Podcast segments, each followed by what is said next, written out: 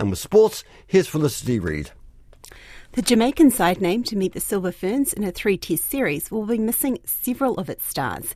Just four days out from the first test, Jamaica have named their team of 12 who will be travelling to New Zealand, and it's almost unrecognisable to the team that won silver at the Commonwealth Games.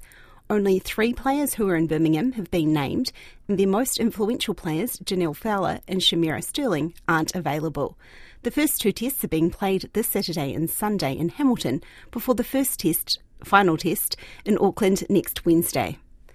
The All Blacks are hoping for consistency just as much as their fans as they take on the Wallabies in the Bledisloe Cup opener in Melbourne tomorrow night. They top the Rugby Championship standings, just one point ahead of South Africa, Australia, and Argentina, with two wins and two losses. Wing Will Jordan believes they've bounced back well from the defeats, but they need to prove they can produce consecutive match winning performances. So it is pretty important we go out there this week and we stay ahead in the game. And always the battle is making sure we're really prepared, but then also when we get out there, we're able to adjust whether it's the ref, whether it's what they're doing, and just be on top of that.